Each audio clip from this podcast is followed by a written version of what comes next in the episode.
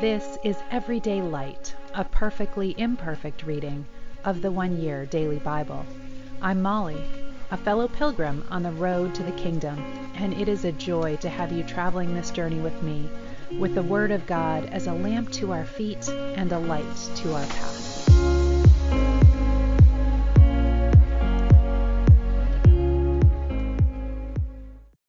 Welcome. This is the one year Bible reading for May 6th, and we are continuing in the book, of Ruth today, beginning at the start of chapter 2, and we will finish the book today.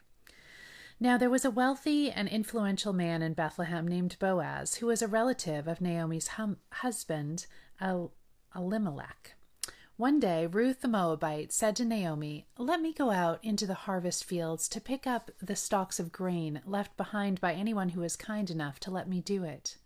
Naomi replied, All right, my daughter, go ahead. So Ruth went out to gather grain behind the harvesters.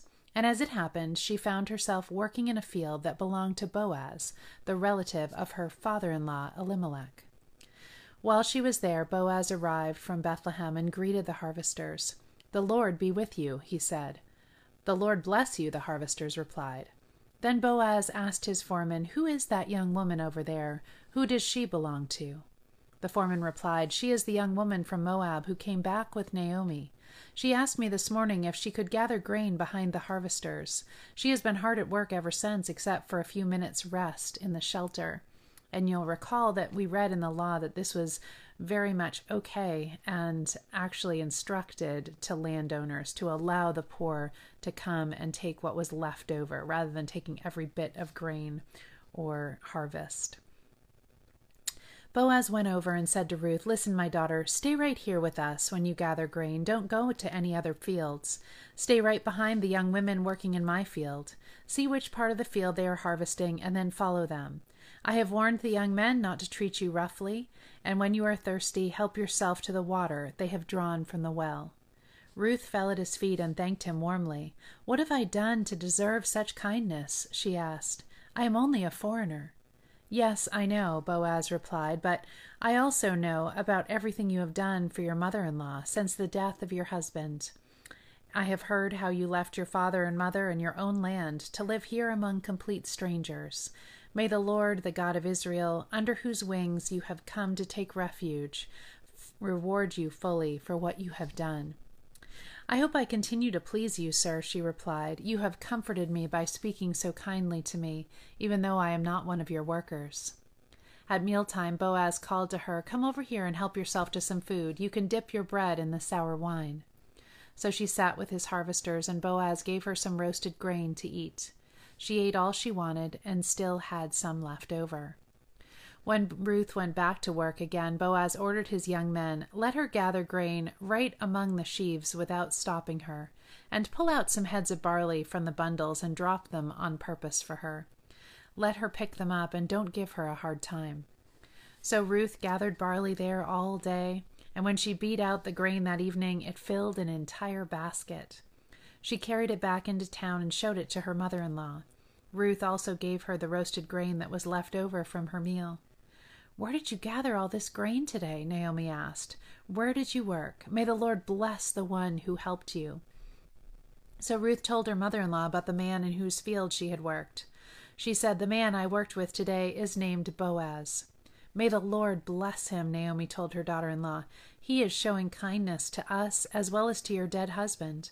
That man is one of our closest relatives, one of our family redeemers. Then Ruth said, What's more, Boaz even told me to come back and stay with his harvesters until the entire harvest is completed. Good, Naomi exclaimed. Do as he said, my daughter. Stay with his young women right through the whole harvest. You might be harassed in other fields, but you will be safe with him. So Ruth worked alongside the women in Boaz's fields and gathered grain with them until the end of the barley harvest. Then she continued working with them through the wheat harvest in early summer, and all the while she lived with her mother in law. One day Naomi said to Ruth, My daughter, it's time I found a permanent home for you, so that you will be provided for. Boaz is a close relative of ours, and he's been very kind uh, by letting you gather grain with his young women. Tonight he will be winnowing barley at the threshing floor. Now do as I tell you. Take a bath and put on perfume and dress in your nicest clothes. Then go to the threshing floor, but don't let Boaz see you until he has finished eating and drinking. Be sure to notice where he lies down. Then go and uncover his feet and lie down there. He will tell you everything. He will tell you what to do. I will do everything you say, Ruth replied. So she went down to the threshing floor that night and followed the instructions of her mother in law. After Boaz had finished eating and drinking and was good in good spirits, he lay down at the far end of the pile of grain and went to sleep. Now, why is he sleeping in the threshing floor? He's the owner. So, my commentary says that probably two reasons. One is to protect the grain from theft, and the other to, is to take his turn at threshing. The threshing was done at night because the harvesting is done during the day. Then Ruth came quietly, uncovered his feet, and lay down. And I'll stop here too and mention that this is not necessarily her uh, being a seductress, uh, just the opposite. A servant would come and commonly lie at the feet of their master and even share their coverings. So she is presenting herself uh, not as a, an, a woman of the night by any means, but as his servant. Around midnight, Boaz suddenly woke up and turned over. He was surprised to find a woman lying at his feet. Who are you? he asked. I am your servant, Ruth, she replied. Spread the corner of your covering over me, for you are my family redeemer. The Lord bless you, my daughter, Boaz exclaimed. You are showing even more family loyalty now than you did before, for you have not gone after a younger man, whether rich or poor. Now don't worry about a thing, my daughter. I will do what is necessary for everyone in town knows that you are a virtuous woman. But while it's true that I am one of your family redeemers, there is another man who is more closely related to you than I am. Stay here tonight, and in the morning I will talk to him. If he is willing to redeem you, very well, let him marry you. But if he is not willing, then as surely as the Lord lives, I will redeem you myself. Now lie down here until morning. So Ruth lay at Boaz's feet until the morning, but she got up before it was light enough for people to recognize each other, for Boaz had said no one must know that a woman was here at the threshing floor. Then Boaz said to her, Bring your cloak and spread it out. He measured six scoops of barley into the cloak and placed it on her back. Then he returned to the town. When Ruth went back to her mother in law, Naomi, uh, Naomi asked, What happened, my daughter? Ruth told Naomi everything Boaz had done for her, and she added, He gave me these six scoops of barley and said, Don't go back to your mother in law empty handed. Then Naomi said to her, Just be patient, my daughter, until we hear what happens. The man won't rest until he has settled things today. Boaz went to the town gate and took a seat there. Just then the family redeemer he had mentioned came by, so Boaz called out to him, Come over here and sit down, friend. I want to talk to you. So they sat down together. Then Boaz called ten leaders from the town and asked them to sit as witnesses. And Boaz said to the family redeemer, You know Naomi, who came back from Moab. She is selling the land that belonged to our relative Elimelech. I thought I should speak with you about it, so you can redeem it if you wish. If you want the land, then buy it here in the presence of these witnesses. But if you don't want it, let me know right away because I am next in line to redeem it after you. The man replied, All right, I'll redeem it. Then Boaz told him, Of course, your purchase of the land from Naomi also requires you to marry Ruth, the Moabite widow. That way she can have children who will carry on her husband's name and keep the land in the family. Then I can't redeem it, the family redeemer replied, because this might endanger my own estate. You redeem the land. I cannot do it. Now, in those days, it was the custom in Israel for anyone transferring a right of purchase to remove his sandal and hand it to the other party. This publicly validated the transaction. So the other family re- redeemer drew off his sandal as he said to Boaz, You buy the land. Then Boaz said to the elders and to the crowd standing around, You are witnesses today. I have bought from Naomi all the property of Elimelech, Kilion, and Mahlon. And with the land I have acquired Ruth, the Moabite widow of Mahlon, to be my wife. This way she can have a son to carry on the family name of her dead husband and to inherit the family property here in his home hometown. You are all witnesses today. Then the elders and all the people standing in the gate replied, We are witnesses. May the Lord make this woman who is coming into your home like Rachel and Leah, from whom all the nation of Israel descended. May you prosper in Ephrathah and be famous in Bethlehem. And may the Lord give you descendants by this young woman who will be like those of our ancestor Perez, the son of Tamar and Judah. So Boaz took Ruth into his home, and she became, became his wife. When he slept with her, the Lord enabled her to become pregnant, and she gave birth to a son. Then the women of the town said to Naomi, Praise the Lord, who has now provided a redeemer for your family.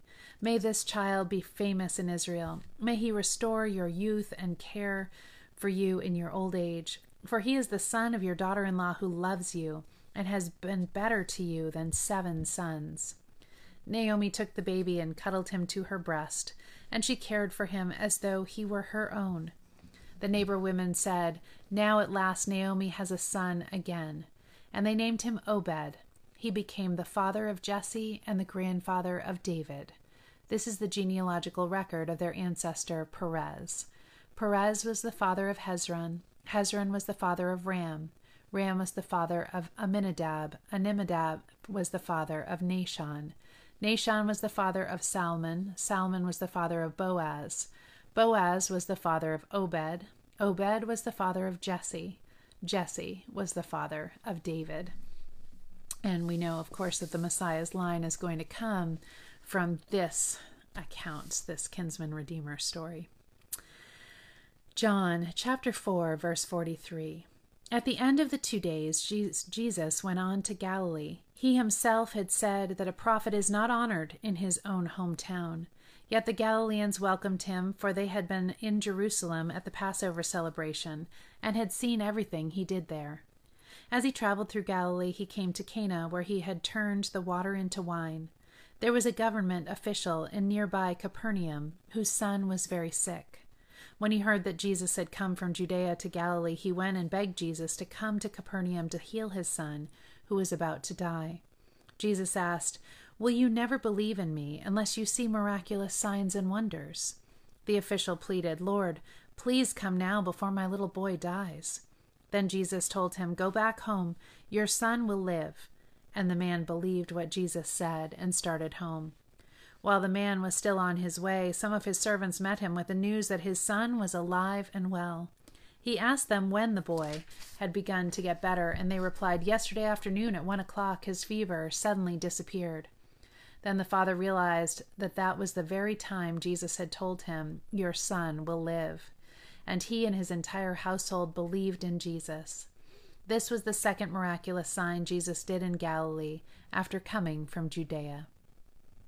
Psalm 105, beginning in verse 16. He, the Lord, called for a famine on the land of Canaan, cutting off its food supply. Then he sent someone to Egypt ahead of them, Joseph, who was sold as a slave. They bruised his feet with fetters and placed his neck in an iron collar. Until the time came to fulfill his dreams, the Lord tested Joseph's character. Then Pharaoh sent for him and set him free the ruler of the nation, opened his prison door. Joseph was put in charge of all the king's household. He became ruler over all the king's possessions. He could instruct the king's aides as he pleased and teach the king's advisers. Then Israel lived, arrived in Egypt. Jacob lived as a foreigner in the land of Ham. And the Lord multiplied the people of Israel until they became too mighty for their enemies. Then he turned the Egyptians against the Israelites, and they plotted against the Lord's servants. But the Lord sent his servant Moses along with Aaron, whom he had chosen. They performed miraculous signs among the Egyptians and wonders in the land of Ham. The Lord blanketed Egypt in darkness, for they had defied his commands to let his people go. He turned their water into blood, poisoning all the fish. Then frogs overran the land and even invaded the king's bedrooms. When the Lord spoke, flies descended on the Egyptians, and gnats swarmed across Egypt. He sent them hail instead of rain, and lightning flashed over the land. He ruined their grapevines and fig trees, and shattered all the trees. He spoke, and hordes of locusts came, young locusts beyond number. They ate up everything green in the land, destroying all the crops in their fields. Then he killed the oldest son in each Egyptian home the pride and joy of each family. Proverbs 14 26 and 27. Those who fear the Lord will be secure. He will be a refuge for their children. Fear of the Lord is a life giving fountain, it offers escape from the snares of death.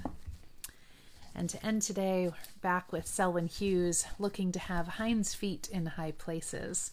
And last time we talked about the danger of denial, and today we turn to the stark choice facing us from Luke 16:10. Unless you are honest in small matters, you won't be in large ones. What is denial? It is the attitude that avoids looking realistically at issues and pretends that things are not the way they are. Most Christians, myself included, are to varying degrees held together by denial. Deep down, we sense that if we were to face the realities of life openly and honestly, we might not be able to cope, and so we pretend things are not what they are. I know Christians who pretend that what they have satisfies more than it does, or pretend that they haven't been hurt as badly as they have. They refuse to face and feel what is going on inside them due to the strange belief that it is a lack of faith on their part to admit to anything that is negative. The teaching that we ought to ignore what is going on inside us instead of facing it and dealing with it is responsible for more casualties in the Christian life than anything I know. A Christian psychologist says, I am convinced that much of what we admire as spiritual maturity is a fragile adjustment to life based on the foundation of denial. My own observation would lead me to say that I have found some non Christians to be more open and honest in fa- facing what's going on inside them than some Christians. Is denial a wise plan for life? Absolutely not. The choice then is stark either deny and live comfortably, or face every issue painfully and go on to climb the heights with God. Father, help us to see that we need never be afraid to face anything, for in you we have the resources to resolve all problems, not just skirt them. Show us how to blast denial right out of our lives once and for all. In Jesus' name, amen. Love you all. Have a wonderful day.